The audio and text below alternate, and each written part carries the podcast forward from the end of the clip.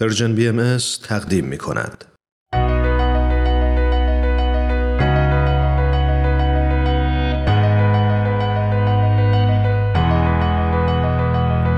من تنین تشکر هستم. اومدم تا از قصه زندگی آدما بگم. آدمایی که اهل همین زمینن. آدمایی موندگار که با قسمتهایی از زندگیشون و مسیری که رفتن می‌تونن راهو به ما بهتر نشون بدن و مسیرمون رو هموارتر کنن به نظر من همه ما آدما برای هدفی به دنیا اومدیم و چه عالی میشه اگه برای رسیدن به هدفمون بهترین خودمون باشیم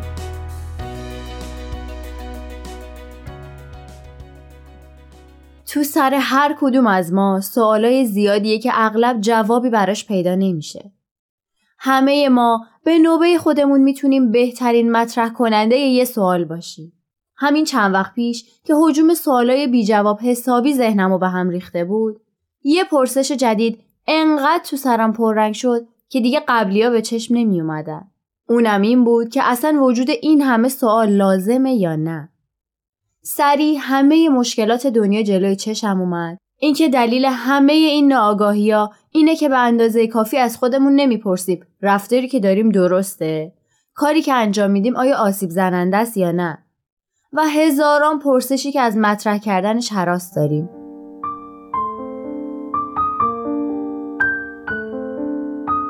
حضرت عبدالبها میفرمایند جمیع ملل عالم باید آنچه شنیدند بگذارند. نه به هیچ ملتی متمسک باشند و نه از هیچ ملتی متنفر. شاید آن ملتی را که متنفر است آن حق باشد و آن ملتی که به آن متمسک است باطل باشد. وقتی که آنها را ترک کرد نه ملتی را متمسک نه ملتی را متنفر. آن وقت تحری حقیقت می کند و عاقبت ملاحظه می نماید که حقیقت ادیان الهی یکی است. اختلاف در تقالید است. تحری حقیقت سبب می شود که جمیع بشر متفق می شوند.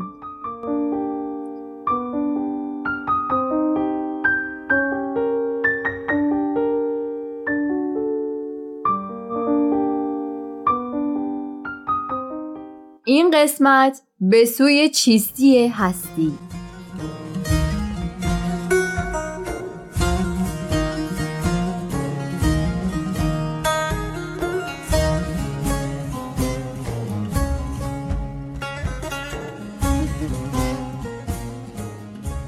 دکتر علی مراد داوودی در سال 1300 شمسی توی خلخال آذربایجان متولد شد و دوران نوجوانی شد توی تبریز گذروند. توی همون دوران بود که خونواده داوودی به آین بهایی ایمان آوردند.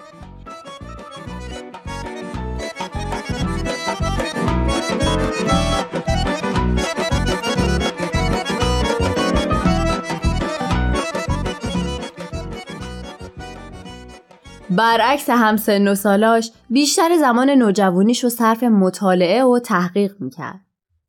دکتر داوودی بعد از درگذشت پدرش تو 18 سالگی راهی تهران شد و بعد از گذروندن چهار سال از دانشکده ادبیات فارغ و تحصیل شد و تو وزارت آموزش و پرورش مشغول به کار شد. تو همون دوران که مشغول تدریس ادبیات در زنجان بودن با ملک آفاق ایرانپور ازدواج می‌کنن و صاحب سه فرزند میشن.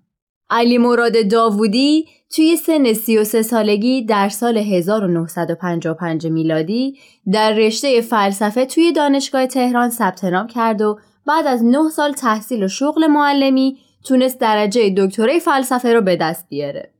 ایشون اولین کسی بودن که تو رشته فلسفه از دانشگاه تهران عنوان دکترا گرفتن.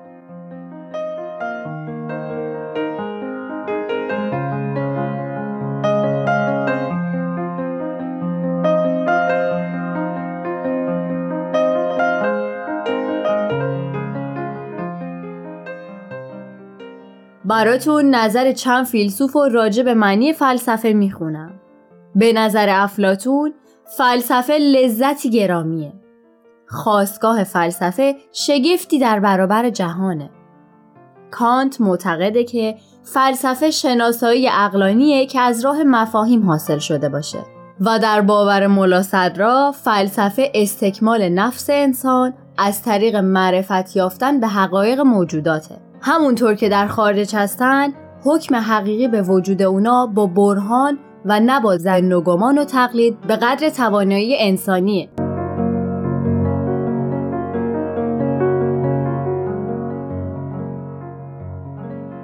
دکتر داوودی بعد از اتمام تحصیل توی همون دانشکده به تدریس فلسفه مشغول شد. اون دوران یکی از پرسمرترین ادوار زندگیشون بود. چون بیشتر اوقاتشون رو به مطالعه و تحقیق در مسائل فلسفی به خصوص فلسفه شرق و ادبیات فرانسه و آثار بهایی می پرداختن. حاصل این مطالعات آثار گرانقدریه که از دکتر داوودی برامون بجا مونده تا راحتتر به دنبال جواب سوالای بیپاسخمون بریم و آگاهیمون رو بالا ببریم. با هم قسمتی از صحبتهای دکتر داوودی رو میشنویم.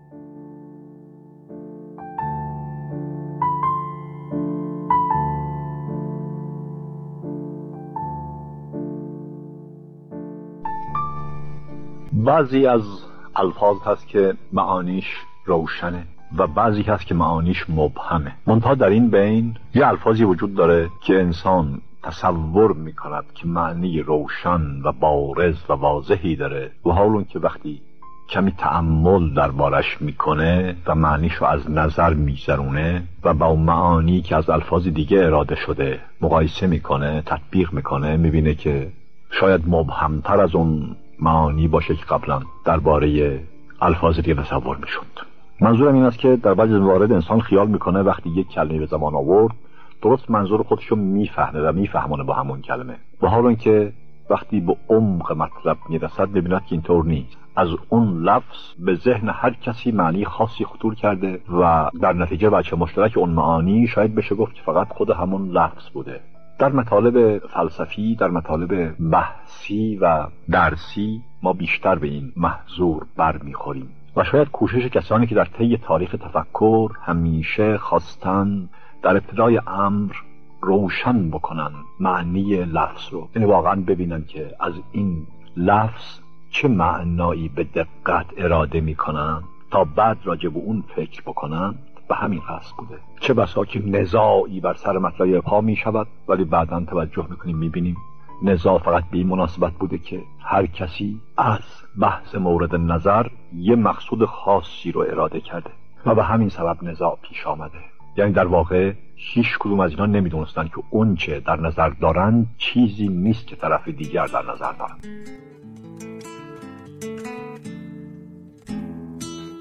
پشت پرچین حراس. چشم ساری سلا که زبون چشمه ایمان جاریست در کنار چشمه باغ زیتون در آستانه صبح. عطر مریم ها را در مسیحایی انفاس سپید میریزد. تا تن مرد زنو برخیزد. نخل ها سبز و بلند خوشه هاشان پربار. حاجتی نیست به سنگ سر به تزیم تو دارند انگار.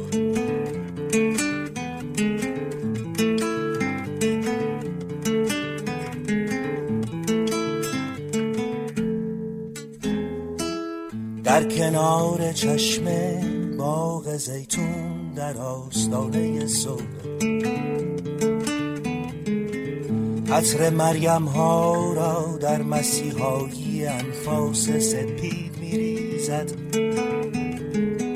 تا تن مرد زنو برخیزد. نخل ها سبز و بلند.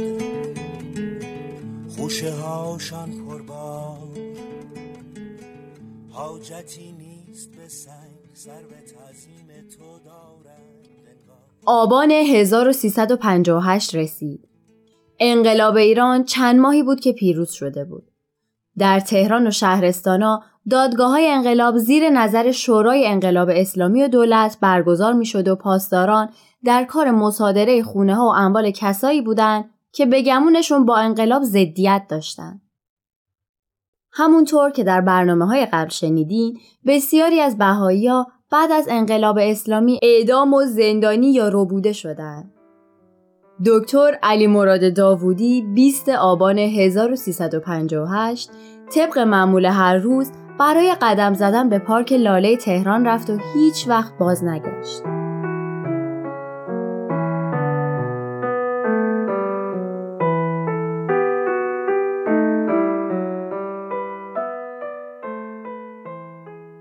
مرجان داوودی دخترشون که اون موقع 18 سال داشته در این باره گفتن با تعدادی از دوستان ایشان به پارک رفتیم تا تحقیق کنیم و ببینیم کجا هستن. نگهبان پارک توضیح داد که یک جیپ آمده و او را به زور داخل ماشین کرده. ما حد زدیم که این جیپ باید دولتی باشد زیرا هر ماشینی اجازه ورود به پارک را نداشت.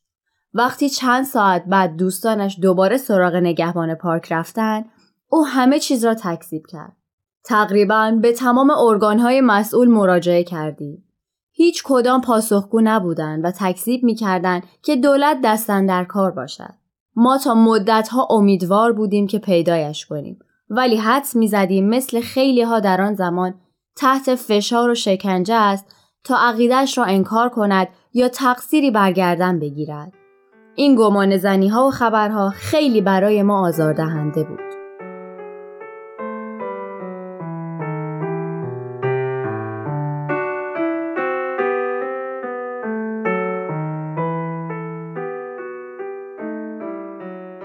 از سرنوشت دکتر علی مراد داوودی هیچ اطلاعی در دست نیست و ایشون همچنان مفقود الاثرن.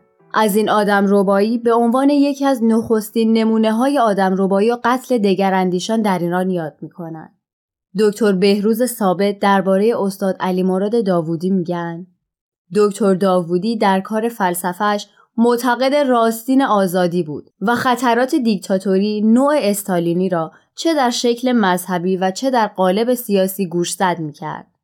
دکتر داوودی مثل بسیاری از همقطارانش یک استاد فلسفه و متفکر ایرانی بود اما برخلاف برخی که فلسفه عزیز و گرانبها را به پای سیاست و ارباب قدرت ریختند او تلاش کرد تا روح متعالی فلسفه را ملاک حقیقت جویی و آزادی تفکر و انتخاب قرار دهد.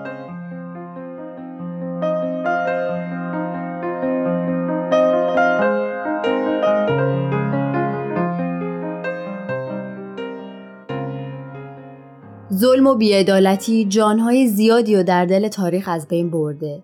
جانهایی که گرفته شدن ولی روح بزرگوارشون در ذره ذره آگاهی ما زندن. مسیرهایی که رفتن، خدمتی که کردن و آگاهی که بخشیدن در جای جای دل تاریخ به جا مونده.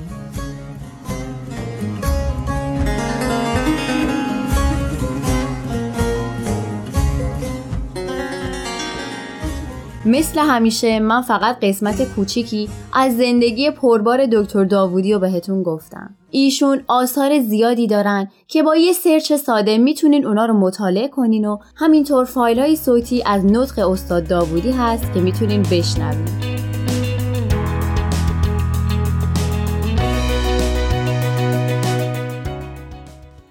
امیدوارم که تا اینجا از شنیدن این برنامه لذت برده باشین.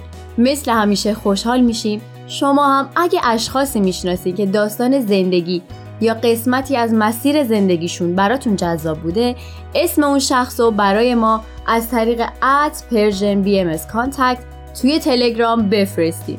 ممنون که با ما بودین تا یه شخصیت ماندگار رو با هم بشناسید.